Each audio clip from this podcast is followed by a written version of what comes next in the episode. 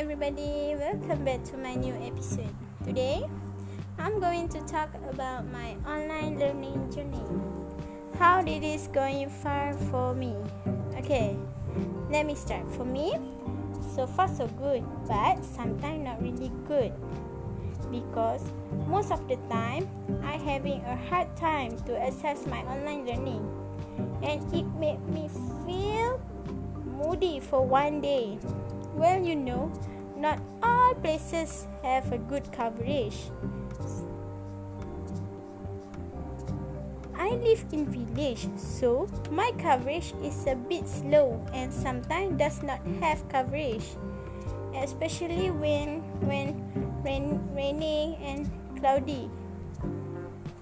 When raining and cloudy, my internet coverage become poor and even it become worse the online learning sessions such as Google Meet and My Guru, they need a good internet coverage to access and it can be done without distraction.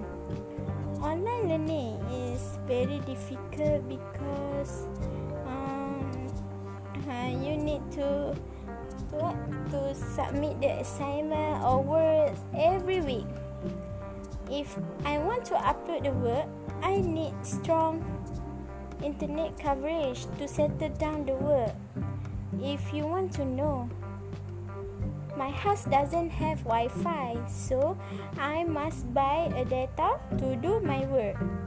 I use 7 gig data per month, but it is not uh, not what what we call it is not enough. So I need to buy add-ons and it is not easy for me because I need to buy the data using my own money.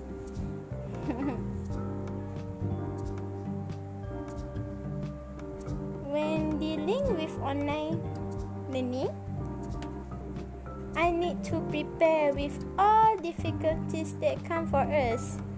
So that's all for today. I hope you will enjoy to listening my podcast and see you next week in my next episode. Bye. Take care. Don't forget to stay safe. Stay safe.